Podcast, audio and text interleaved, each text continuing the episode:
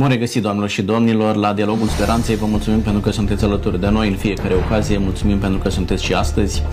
Este un nou timp în care să deschidem Cuvântul lui Dumnezeu. Astăzi am ajuns la Ieremia, capitolul 25. Vorbim astăzi despre robia poporului Israel în Babilon. Au ajuns oamenii aceștia acolo pentru o perioadă știută dinainte, o perioadă pe care Dumnezeu a anunțat-o, i-a înștiințat Uh, dar în același timp i-a înștiințat și motivul pentru care ei ajung acolo. Vrem să vedem astăzi din ce cauză au ajuns în robia aceasta, cât timp au stat acolo, care a fost impactul acestei robii asupra vieților spirituale, cât s-au întors uh, de acolo și care a fost uh, să zicem așa, viața poporului Israel după întoarcerea din robia babiloniană. Pentru a răspunde la întrebările acestea am invitat alături de mine pe domnul Gabriel Sorohan. Bine ați venit! Mulțumesc de invitație!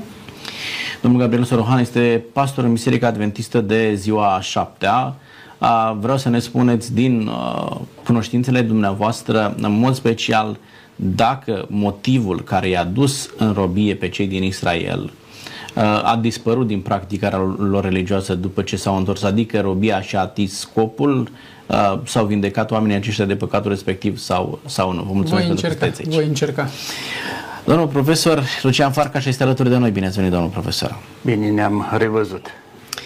Domnul profesor este și preot în Biserica Romano-Catolică și pastor la Facultatea Romano-Catolică din cadrul Universității Alexandru Ioan Cuza din Iași. Vreau să ne spuneți, domnul profesor, de ce au ajuns oamenii aceștia în robii, de ce a fost nevoie de o perioadă atât de îndelungată ca oamenii aceștia să se vindece de un anumit păcat care i-a condus acolo. Vă mulțumesc tare mult pentru că sunteți aici. Vom încerca.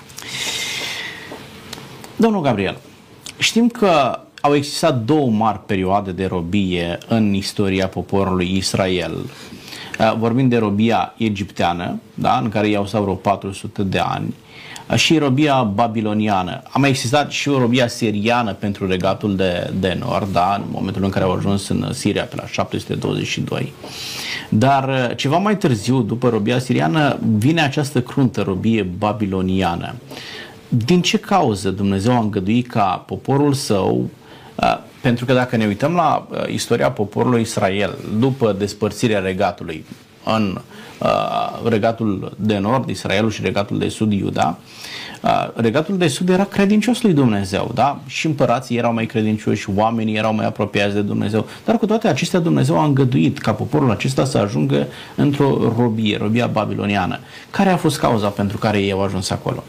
A fost un popor nu tocmai fidel și închinarea Uh, acestui popor a fost mereu inconsecventă. Când era lângă Dumnezeu, când din nou se abătea, când revenea la Dumnezeu prin profeți, prin judecători, când din nou se alepea de idoli. Și se pare că de data aceasta, încă o dată, poporul acesta nu este consecvent și se duce din nou după idoli, din nou și fac anumite reprezentări, cu toate că știau toată istoria trecută, știau poruncele, știau, da, uh, cerințele lui Dumnezeu, dar pentru că na, s-au obișnuit cu binele, s-au obișnuit cu templul, da, cu toate că nu era chiar în partea lor acolo templul, obișnuindu-se cu toate acestea, din nou, uh, conștient sau nu, alunecă pe panta aceasta a idolatriei și încă o dată, cum spune și capitolul în discuție, ajung ca încă o dată să-L mânie pe Dumnezeu. Când spuneți idolatrie, la ce vă referiți? Ce practici uh, anume aveau? Fie anumite sărbători anumite, în cinstea anumitor zeități sau chiar reprezentări uh, ale anumitor zeități, statuiete probabil, sau cine știe, grupuri de alte obiecte fizice acolo cu jerfe umane, da, cel puțin cum era prin popoarele cananite, da, se jerfeau copii sau așa mai departe. Deci atrocități, am putea să spunem, la urma urmei. Uh, vreți să spuneți că au preluat din închinarea fără altor discuție, popoare? Fără dar... discuție, fără da? discuție. Sau și încuscrit, să zic așa, da, începeau ca să facă și, na, între copiilor, cel puțin pe timpul lui Ezra, da, vedem că până și preoții ajungeau să-și dea băieții sau fetele după alți tineri din popoarele care îi înconjurau. Bun, acesta o fi fost vehiculul, căsătoria dintre uh, oameni din poporul Israel cu ceilalți? Strict în felul acesta a ajuns? Da. Sau idolatria i-a condus la a se căsători cu ceilalți? Compromis atrage după sine un alt compromis, da? Mai întâi idolatrie, apoi alte relații mai apropiate, mai apropiate relații politice, pacte sau așa mai departe și încet, încet, da, s-a lărgit acest cerc Știu că israelii, evrei aveau și anumite reguli de căsătorie, aveau, să nu te aveau, da, crești cu altcineva, sigur, da? Sigur. Și din cauza împrumuturilor religioase au ajuns să încalce și, uh, Exact. și regula aceasta, nu? De ce a fost, domnul profesor, nevoie să ajungă într-o robie? Uh, E o pedeapsă divină, ceea ce s-a întâmplat acolo? E un mijloc de corijare? Ce a fost acolo? Ce s-a întâmplat? Dacă avem în centru țara promisă, țara făgăduită, Canaanul cel bogat, rezervat, promis și dat de Dumnezeu uh, părinților, începând cu Abraham și tot uh, neamul, patriarhii, Dumnezeu este cel care conduce poporul său, devine tot mai mare, stelele cerului, nisipul mării, devine un popor tot mai mare. Dumnezeu vrea ca acest popor să fie, să trăiască bine, să trăiască în fericire, în binecuvântare. Uh, Nu Dumnezeu pune, întinde, să spunem, o capcană, o, nu ispitește pe poporul său, ci poporul său se lasă ispitit. Uh, Aici sunt niște probleme, n-aș vrea să repet, dar ați punctat foarte bine. Mai întâi este o problemă teologică, abandonarea lui Dumnezeu, cel care nu, în atâtea momente istorice a salvat poporul.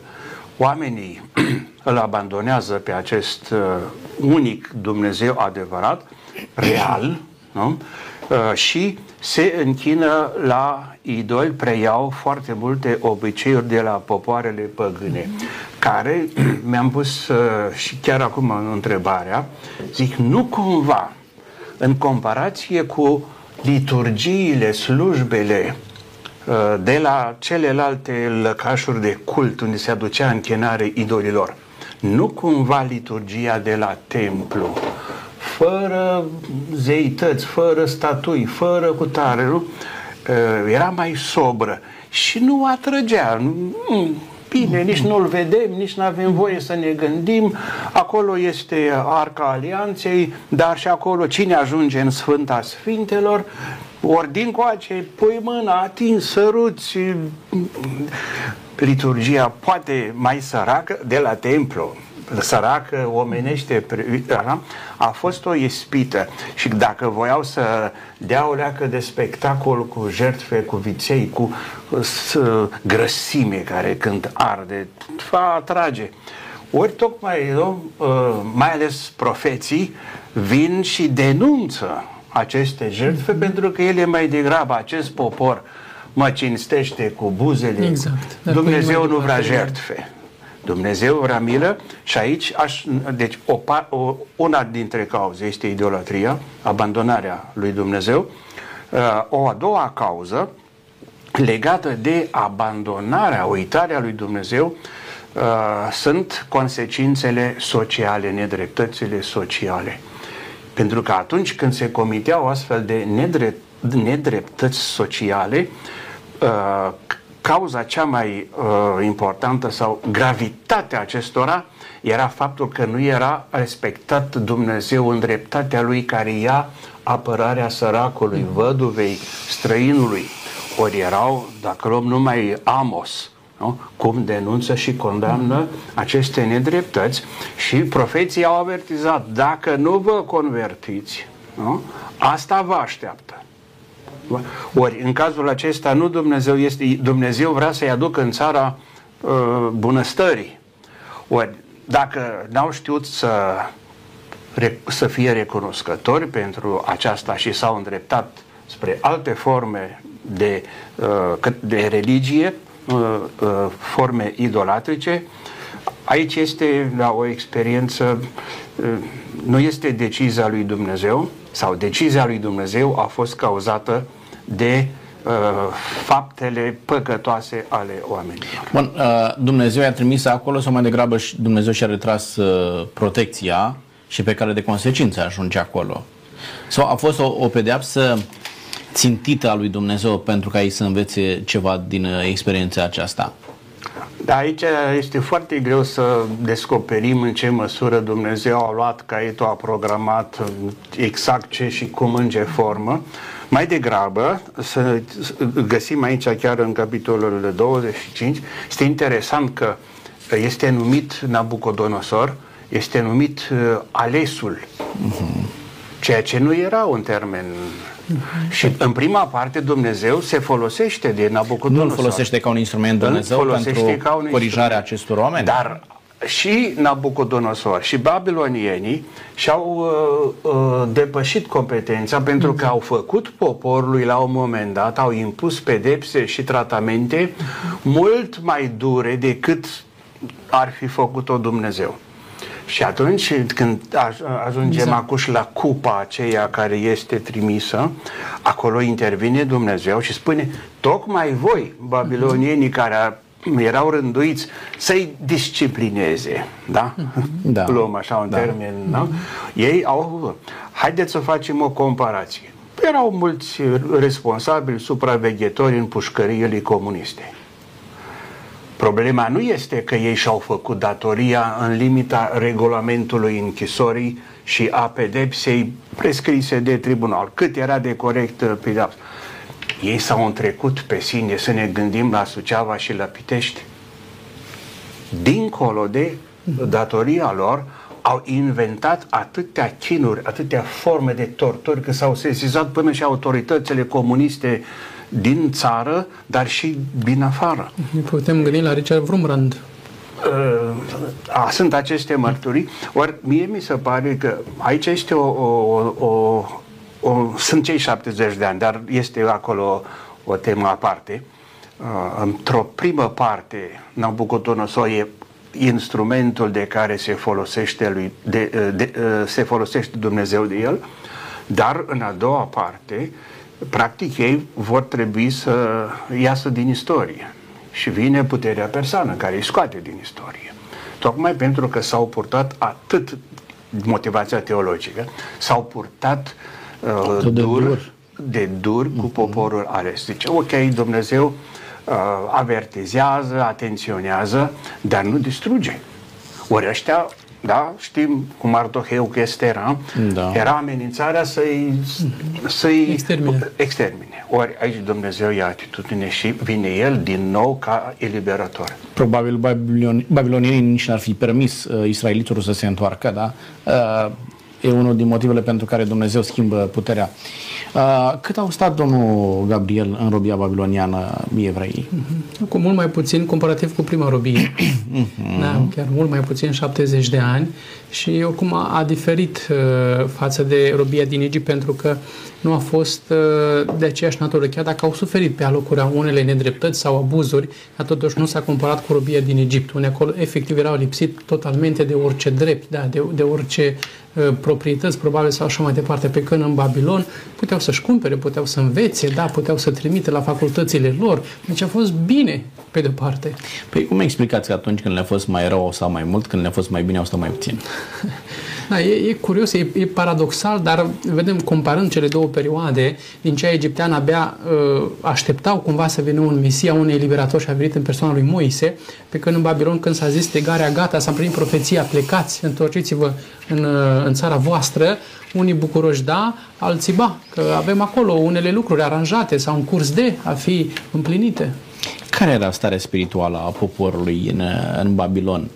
Uh, aveau ei toată libertatea de închinare, de mișcare, uh, libertatea lor religioasă era respectată. Ce s-a întâmplat în perioada aceasta de 70 de ani? Interesant este că în această perioadă a Babilonului apare și ceea ce până astăzi dăinuie sinagoga, pentru că evreii nu mai aveau templu, nu puteau să se mai închine acolo, au avut libertatea, cel mai probabil, să-și creeze altă construcție, nu știu sau cum, cum să pun problema, dar creând sinagoga, puteau acolo să respecte sabatul, puteau să respecte, să respecte celelalte orânduiri evreiești și așa mai departe. Deci se pare că acest împărat le-a lăsat da, posibilitatea, permisiunea, cu condiția ca pe plan politic, probabil, da, mai departe să recunoască autoritatea acestui om de stat. Și simțeau cumva ca la ei acasă, evreii acolo, adică odată ce le erau respectate și recunoscute toate drepturile, le era respectată și recunoscută religia la care ei țineau foarte mult, da? Și astăzi fac la fel. Se simțeau ca acasă, nu mai simțeau că sunt străini acolo? Poate la început nu, pentru că este un psalm și îmi scapă numărul, uh, erau atât de, de, de afectat și cu inima încă acasă că 137. Și-au, da, și-au atârnat harpele în sălcile răchi, sau răchițele de acolo din Babilon și le spunea, hai mai cântați-ne, cum să vă cântăm noi din cântările Sionului pe pământ străin. Dar asta poate că a fost așa o perioadă, nu știu, lungă, scurtă, dar a trecut acea, acel simțământ, da, apartenența și dorul de casă, pentru că, repet, istoria spune și istoria uh, profană și cea sacră că s-au obișnuit și le-a mers foarte bine. Acolo, în Babilon, chiar au prosperat mulți dintre ei. Da, un istoric, Alexandru Breja, spunea că doar după o perioadă foarte scurtă, evreii au început să conducă cele mai mari afaceri din Babilon. S-au adaptat foarte, foarte bine în mediul de afaceri, Babilonul fiind și uh, un imperiu la data aceea, afacerile acolo aveau, aveau locuri, era centru cultural uh, și oamenii s-au adaptat foarte bine, foarte bine și, acolo, da? Și mai mult decât atât dintre ei, chiar dacă nu Uh, în mod voit, deliberat din partea lor. Unii evrei au ajuns și oameni de stat, Daniel, prietenii săi, da, au ajuns chiar în vârful da, conducerii alături de, de acest împărat. Repet, nu ei și-au dorit să ajungă acolo, dar totuși au, au ajuns, au fost puși prin providență divină. Mulțumesc. Au fost unul profesor totuși și momente în care ei și-au dat seama că sunt străini acolo sau erau atât de familiarizați cu zona în care se aflau încât au spus de aici nu vrem să mai plecăm niciodată. Și mă gândesc că au fost timpuri în care Uh, li s-a interzis închinarea, au fost supuși unor persecuții, uh, s-a încercat o asimilare uh, a lor la noua gândire, filosofie, religie babiloniană, celor care au venit din, din Israel. Mai întâi trebuie precizat că înainte deja de deportarea în Babilon, suntem la 598-597, deja pe la 605 se întrevedea că ceva, ceva va fi da, nu tocmai bine. Uh, în cazul acesta, liderii religioși, printre aceștia rolul special al profeților, inclusiv uh, Ieremia, a avut o discuție, o dispută cu un fel de adversar profet, care le spunea celor deportați sau care urmau să fie deportați, nu vă fie frică, nu o să dureze mult, Dumnezeu o să intervină și în timpul cel mai scurt o să vă întoarceți. Ieremia este de altă părere. Adică Dumnezeu rămânea în Ierusalim, uh-huh. da? iar poporul era în surghiun. Va avea grijă Dumnezeu să aducă poporul înapoi. În timp ce Ieremia are o altă uh, viziune, o altă politică religioasă. Unde merge poporul, acolo merge și, și Dumnezeu. Dumnezeu. Dumnezeu nu este legat de un sanctuar, de un templu. Exact. El merge după modelul exodului, Corect. merge acolo unde este poporul, mai ales când este în suferință. Ori asta ce înseamnă că le scrie uh, Ieremia o scrisoare și ce le spune? Să se apuce de viață normală, să întemeieze familii, să aducă pe lume copii, să muncească, să își trăiască viața ca și cum ar fi normal, ca și cum ar fi la ei acasă, chiar dacă numește, vor fi 70 de ani. După aceea, vă veți întoarce. Problema este că unii s-au lăsat asimilați sau poate atrași de noua viață, n-au mai venit. Este și o altă explicație, când o parte, cu siguranță cei mai înstăriți au fost deportați, bunurile lor și o categorie de populație nu prea importantă pentru babilonieni, nu? au uh, Uh, dobândit un fel de drepturi să intre pe respective, să și le însușească. Ăștia au făcut uh, 70 de ani. Nu? Așa că ceilalți nu mai văd ce căută. E a noastră, e o problemă sau chiar dacă au venit o parte, chiar uh, într-o dispută cu Ieremia, zice, voi nu o să rămâneți aici. Uh, Cirus a spus, vă întoarceți, reclădiți societatea, templu, dar o parte cum s-a întâmplat la noi după 89, plecat în Occident, adică în Egipt. Dar să vedem că aceste prezențe cât de cât uh, care au rămas și în Egipt după întoarcerea din Babilon, dar și în uh, uh, Babilon, uh, ce au însemnat? Haideți să vedem mai târziu niște roade importante pentru cultura biblică, pentru dezvoltarea conceptelor teologice. Mai întâi să spunem, avem în uh, Egipt, în Alexandria, uh, Biblia celor 70, tradusă în greacă, asta înseamnă că era o comunitate mare, dar la fel avem Talmudul, nu știu câte volume sunt astăzi prin bibliotecile noastre, cât destul de, de mari. Și, adică, este o uh, observație teologică, aceste experiențe, fie în Egipt, fie că nu s-a terminat cu, cu revenirea, cu exodul. Legături cu Egipt au fost, chiar cu faraonul care să, să-i apere, chiar uh, să-i apere din Babilonie. Exact. Uh, exact.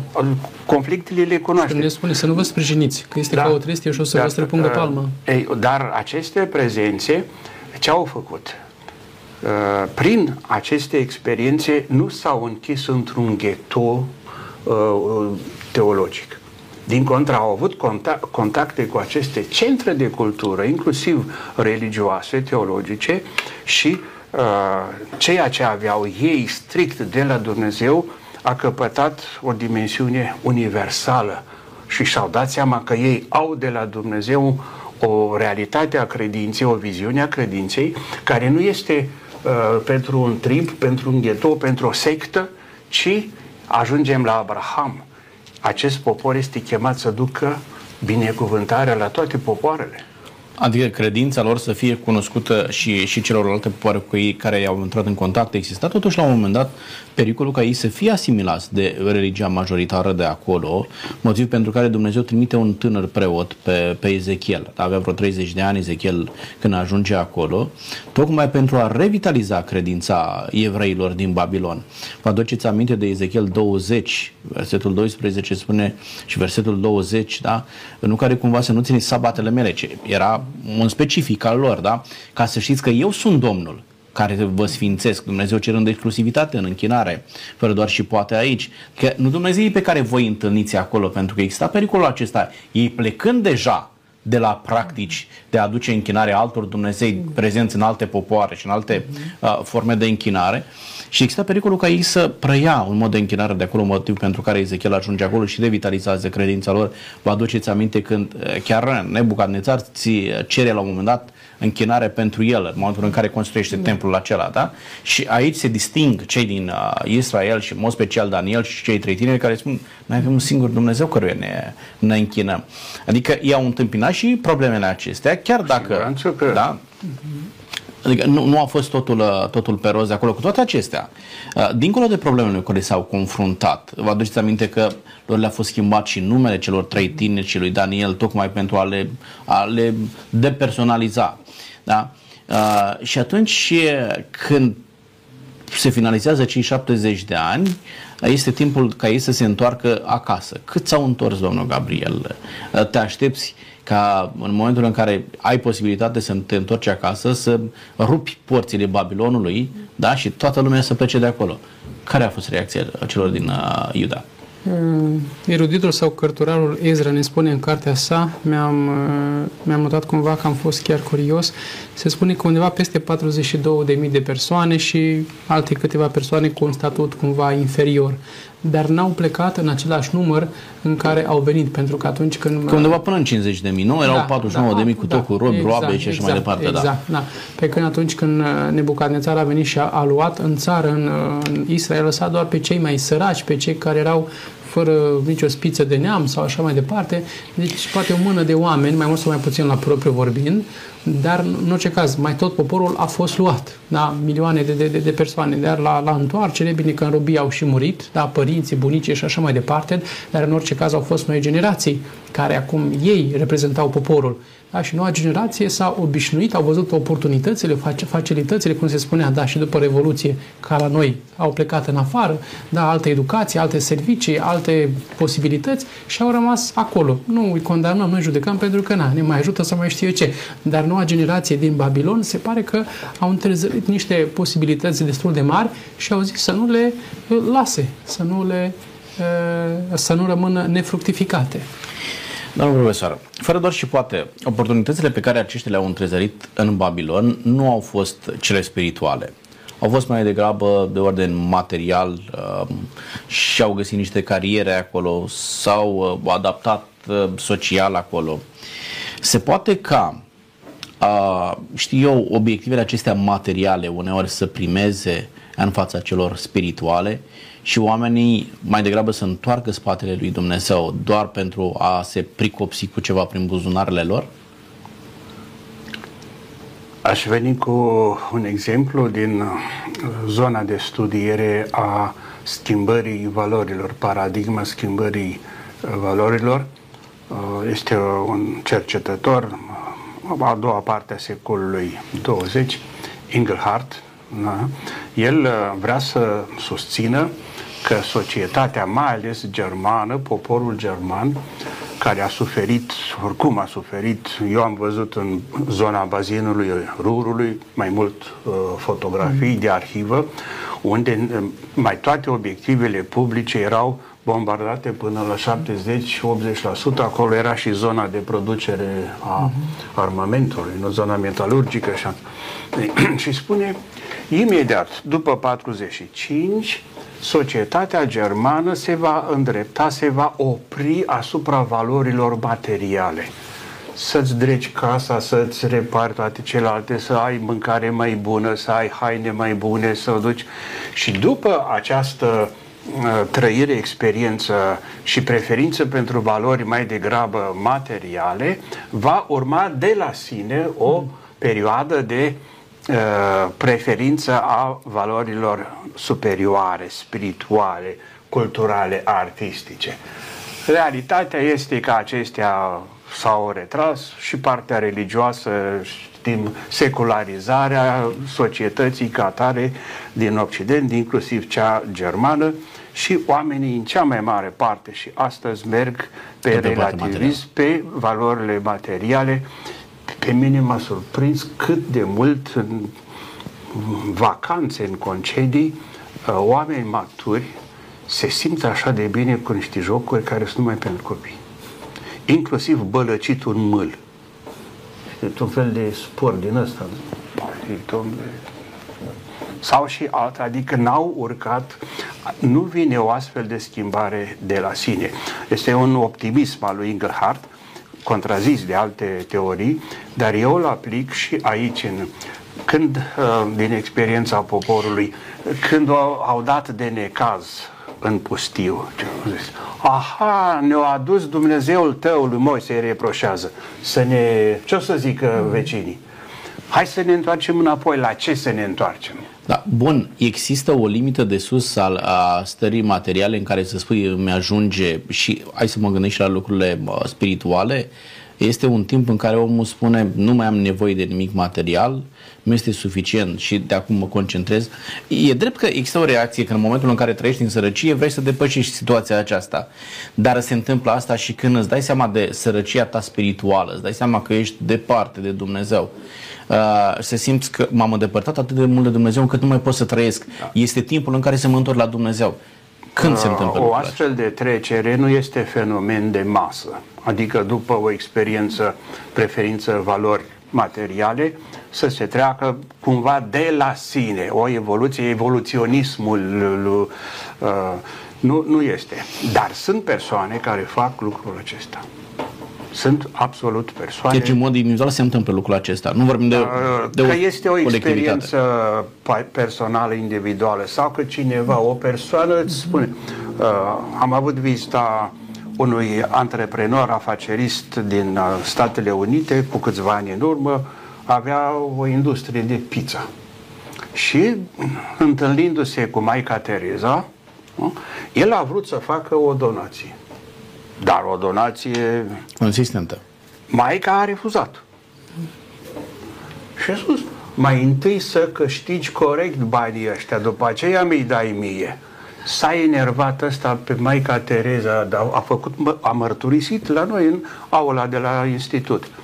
Ca după aceea să-l pălească harul, da, cum spunem noi, să-l pălească harul, a schimbat tot sistemul de producere da, a uh, piții, uh, adică cât mai bună, n-a ieșit în pierdere neapărat, dar era el mulțumit și le cerea oamenilor să ducă să, o viață corectă zice, acum sunt mult mai mulțumit, mult mai fericit, n-am bani mai puțini și cred că atunci Maica, dacă o continuat uh, Ar fi primit, probabil. atunci cu siguranță că eu fi primit.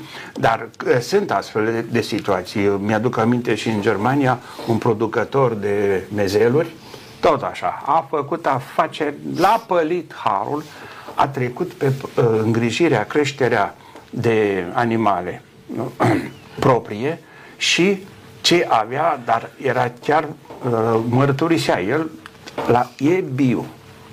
Bio. Zice, am mai puțin bani, dar sunt eu mai fericit și sunt mai sănătoși cei care cumpără de la mine.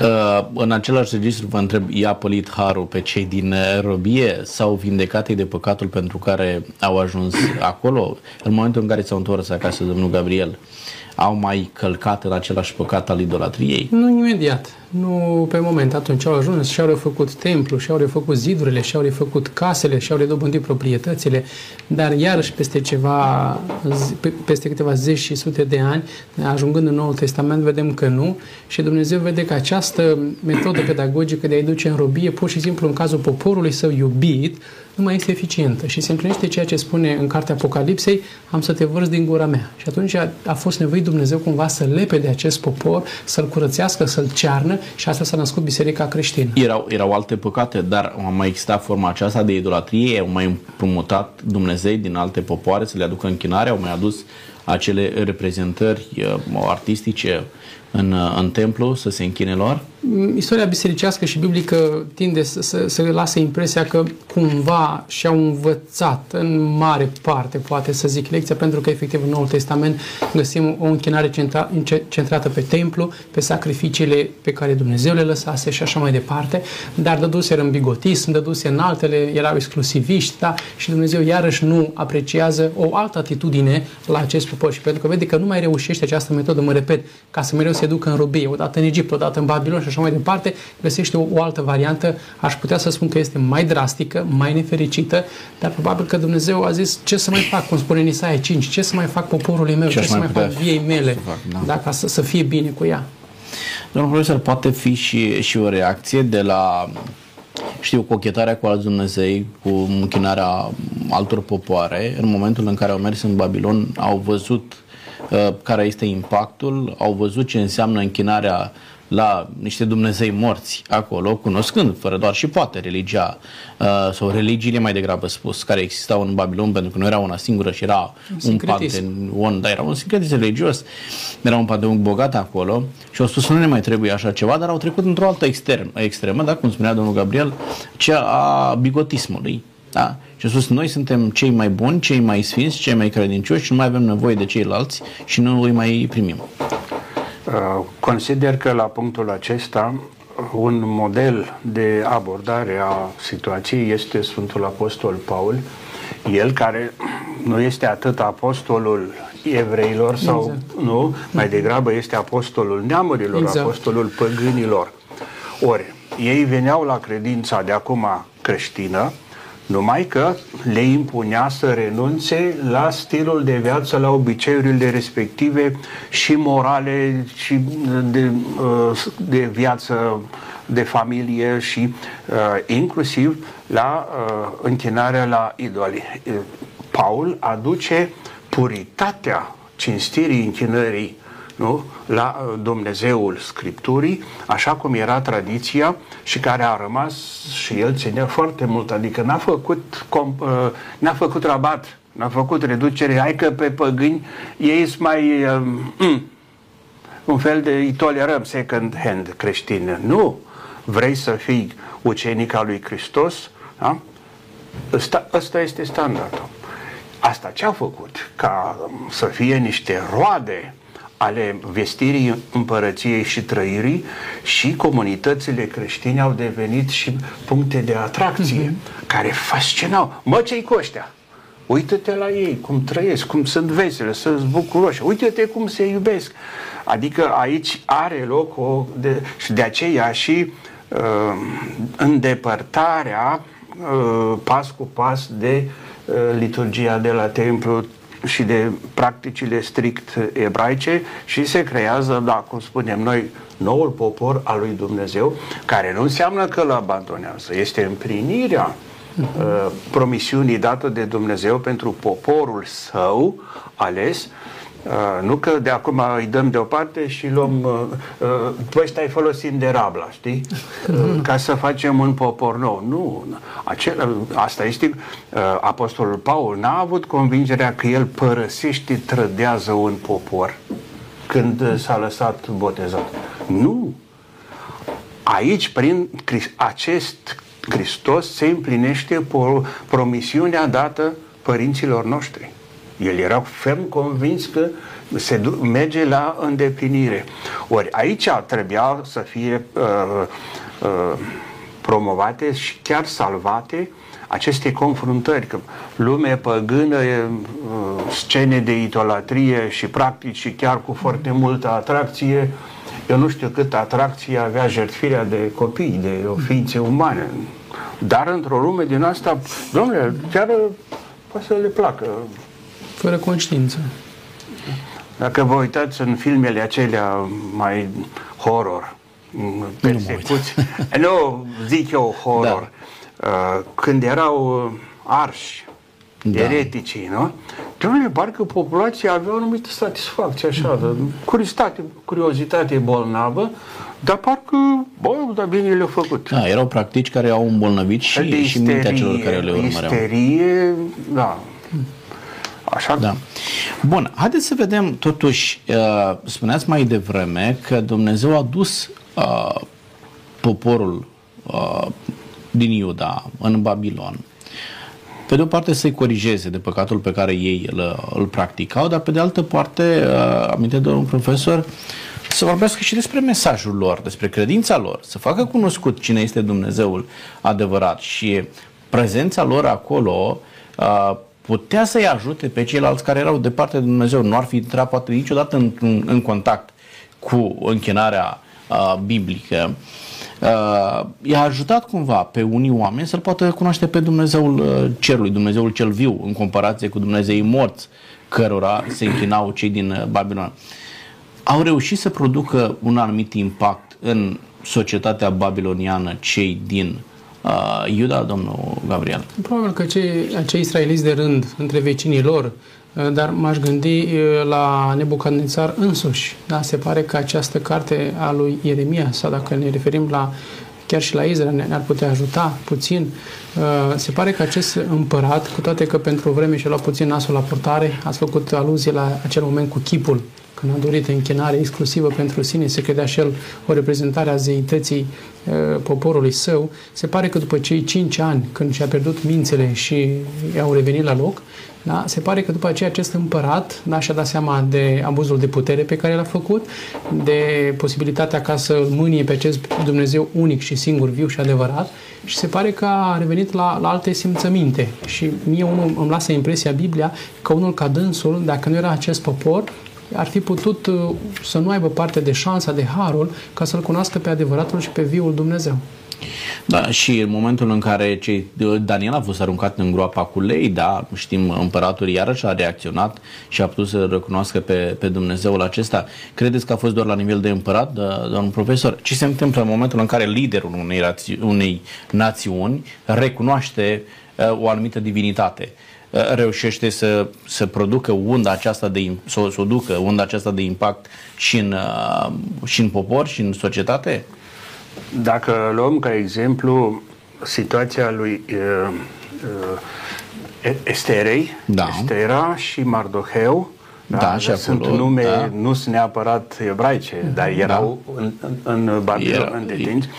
În momentul în care el este acuzat nu? că nu se închină, că nu respectă și de fapt Mardoheu își dă, Estera află și uh, Mardoheu la fel supărat, nu? De ce nu merge să-și viziteze nepoata, cam așa era, nu mm, Mardoheu da, și da, Estera? Exact. Da. Ori el află nu ce se pune la cale, nu să fie îndepărtat doar el ca un adversar al slujitorului, uh, nu? ci în, să trimită scrisori în tot, tot imperiul și toate grupurile, unitățile uh, ebraice să fie distruse. Ori, uh, se Dumnezeu intervine, Estera intervine, aici e uh, partea frumoasă, uh, dar uh, scrisorile, nu, ca să evite uh, pedepsirea sau nimicirea, uh-huh. aceste scrisori ajung în toate țările, că erau multe țări care formau, multe popoare care formau acest imperiu. Ori sunt trimiși e, mesageri în toate colțurile, să spunem, împărăției, nu? ca să-i salveze. Asta înseamnă că era o prezență și vedeți un uh, document, o poruncă dată de sus, de la împăratul, de la regele, nu? este trimisă uh, în toate ținuturile. În toate ținuturile. Asta înseamnă că uh, prezențele evre, evreice, ebraice erau uh, totuși recunoscute. Da, și este foarte interesant că imaginea pe care și-o formează împăratul față de Dumnezeul uh, evreilor uh, o transmite, da, în regat. Adică, uh, totuși, ei au fost acolo și au produs un impact. Nu poți să te duci într-un anumit loc uh, și să nu creezi o anumită influență. Uneori noi uh, suntem influențați, alteori influențăm pe alții la rândul nostru. Poporul lui Dumnezeu fiind în mijlocul acelui uh, imperiu babilonian, uh, Uh, mai târziu Medo-Persan, a reușit să creeze o influență prin care oamenii aceștia să-L cunoască pe Dumnezeul adevărat, că până la urmă uh, planul lui Dumnezeu acesta este de a fi cunoscut printre toate popoarele, da? nu doar în cadrul Israelului și ne aducem aminte de ce spune Isaia 56, casa mea să vă chema o casă de rugăciune pentru toate popoarele, da? Uh, celor care vor păzi sabatele mele le voi da un nume mai mare decât fii și fiice. Adică Dumnezeu nu, nu exclude pe ceilalți, mai degrabă îi așteaptă pe toți ca să vină la, la închinarea autentică și își trimite poporul peste tot unde a fost nevoie în lumea aceasta, ca aceștia să dea dovadă prin viața lor că slujesc pe Dumnezeul Cerului și s-a întâmplat și, iată, și în Babilon și în Imperiul, Imperiul Medo-Persan s-a întâmplat lucrul acesta prin trăirea unei vieți autentice a copilului lui Iuda acolo, da? a israeliților. Da, dacă, dacă mai este loc pentru un exemplu legat de prezența uh, evreilor și a, am intenția curată și asta. Uh, în anii 90, uh, conferința rectorilor universităților din Germania punea o problema calității învățământului și așa mai departe. Și întreabă, uh, zice, părinții, zice, copiii mei nu trebuie să înceapă unde să studieze mai. Și dacă aveți bani, trimiteți în America. În Statele Unite. Și întrebarea de ce? Zice, în momentul în care au fost prigoniți enorm de mulți profesori evrei și scoși în perioada interbelică nazistă, atunci învățământul universitar, deci așa era prezența de oameni învățați, de profesori, de cercetători și artiști. Unde, unde, unde? Zice, e, acolo Acolo, bine, trebuie să plătește. Da. Era, era calitate și merita da, să plătești prețul. Era calitate și, iată, prezența lor, sigur, acolo este o istorie, mai ales după 1848, au primit mult mai mult spațiu să iasă cumva din ghetto, din izolarea lor și, și au fost, chiar, chiar au fost, să ne gândim și la noi în țară, mari personalități care au, iată, și problema care era că în familiile acestea nu e câte o excepție, câte unul e mare profesor, mare artist. Este din generație în generație, din, se transmite așa parcă no, și cresc da, ca prezență și da, de ce nu? Sunt astfel de oameni sunt o binecuvântare. Ori cred că și atunci păstrând proporțiile. Aduceți-vă aminte că Dumnezeu i-a binecuvântat și v-a spus întotdeauna voi veți fi cap și nu coadă și Dumnezeu uh, îi trimite în lume pentru că talentele pe care Dumnezeu le-a pus în viața lor să slujească uh, în a face cunoscut caracterul, numele lui Dumnezeu în întreaga lume. Domnilor, mai există cerința aceasta a lui Dumnezeu și astăzi în lume? Adică cel care îl cunoaște pe Dumnezeu să se transforme într-un misionar, într-un emisar, într-un ambasador al lui Dumnezeu și indiferent de locul, asta a spus și astăzi oamenii au plecat în Babilon, au plecat în exil, au plecat în Occident, au plecat. Bun, uh, se poate ca Dumnezeu să aibă aceleași așteptări și astăzi de la oamenii aceștia care au plecat. Ai plecat din România, ești în Spania, ești în Germania, ești în Belgia, ești în Olanda. Uh, are Dumnezeu astfel de așteptări de la oamenii aceștia care au plecat? Sau și cei care au rămas acasă, fără doar și poate, adică da, faptul că am rămas acasă nu înseamnă că mi-am luat de o grijă și nu-L mai uh, fac cunoscut pe Dumnezeu celorlalți oameni, nu? Da, cred că este bine de precizat. Nu? Diferitele făpturi zburătoare, alergătoare, patrupede și astea se uh, organizează în cireadă, în stol, nu știu ce. Uh, omul este singura ființă sau oamenii sunt singurele ființe care se organizează în comunitate, dar care nu funcționează de la sine, ci este cumva plăsmuită de fiecare membru și de toți împreună. Eu cred că asta este așteptarea lui Dumnezeu. Noi ne regăsim toți ca o comunitate și slujba principală este celebrată de comunitate, cel puțin reprezentantă de majoritatea și apoi și implicările în alte servicii social-comunitare. Adică oamenii să fie uh, nu numai strict cu viața lor uh, de interes personal, ci să fie o binecuvântare și pentru ceilalți și pentru societate. Este adevărat ce spuneți dumneavoastră și Asta este o mare bucurie pentru cei care sunt plecați chiar din România în alte țări. Atunci când ai ajuns în comunitatea ta românească, te simți ca acasă, te regăsești în tradiții, în obiceiuri, în credințe și așa mai departe. Dar a, ajunge acolo și poate că ești într-un oraș unde nu ai parte de o comunitate românească sau nu ai parte de oameni care împărtășesc aceeași credință ca și tine, nu fac parte din aceeași religie ca și tine.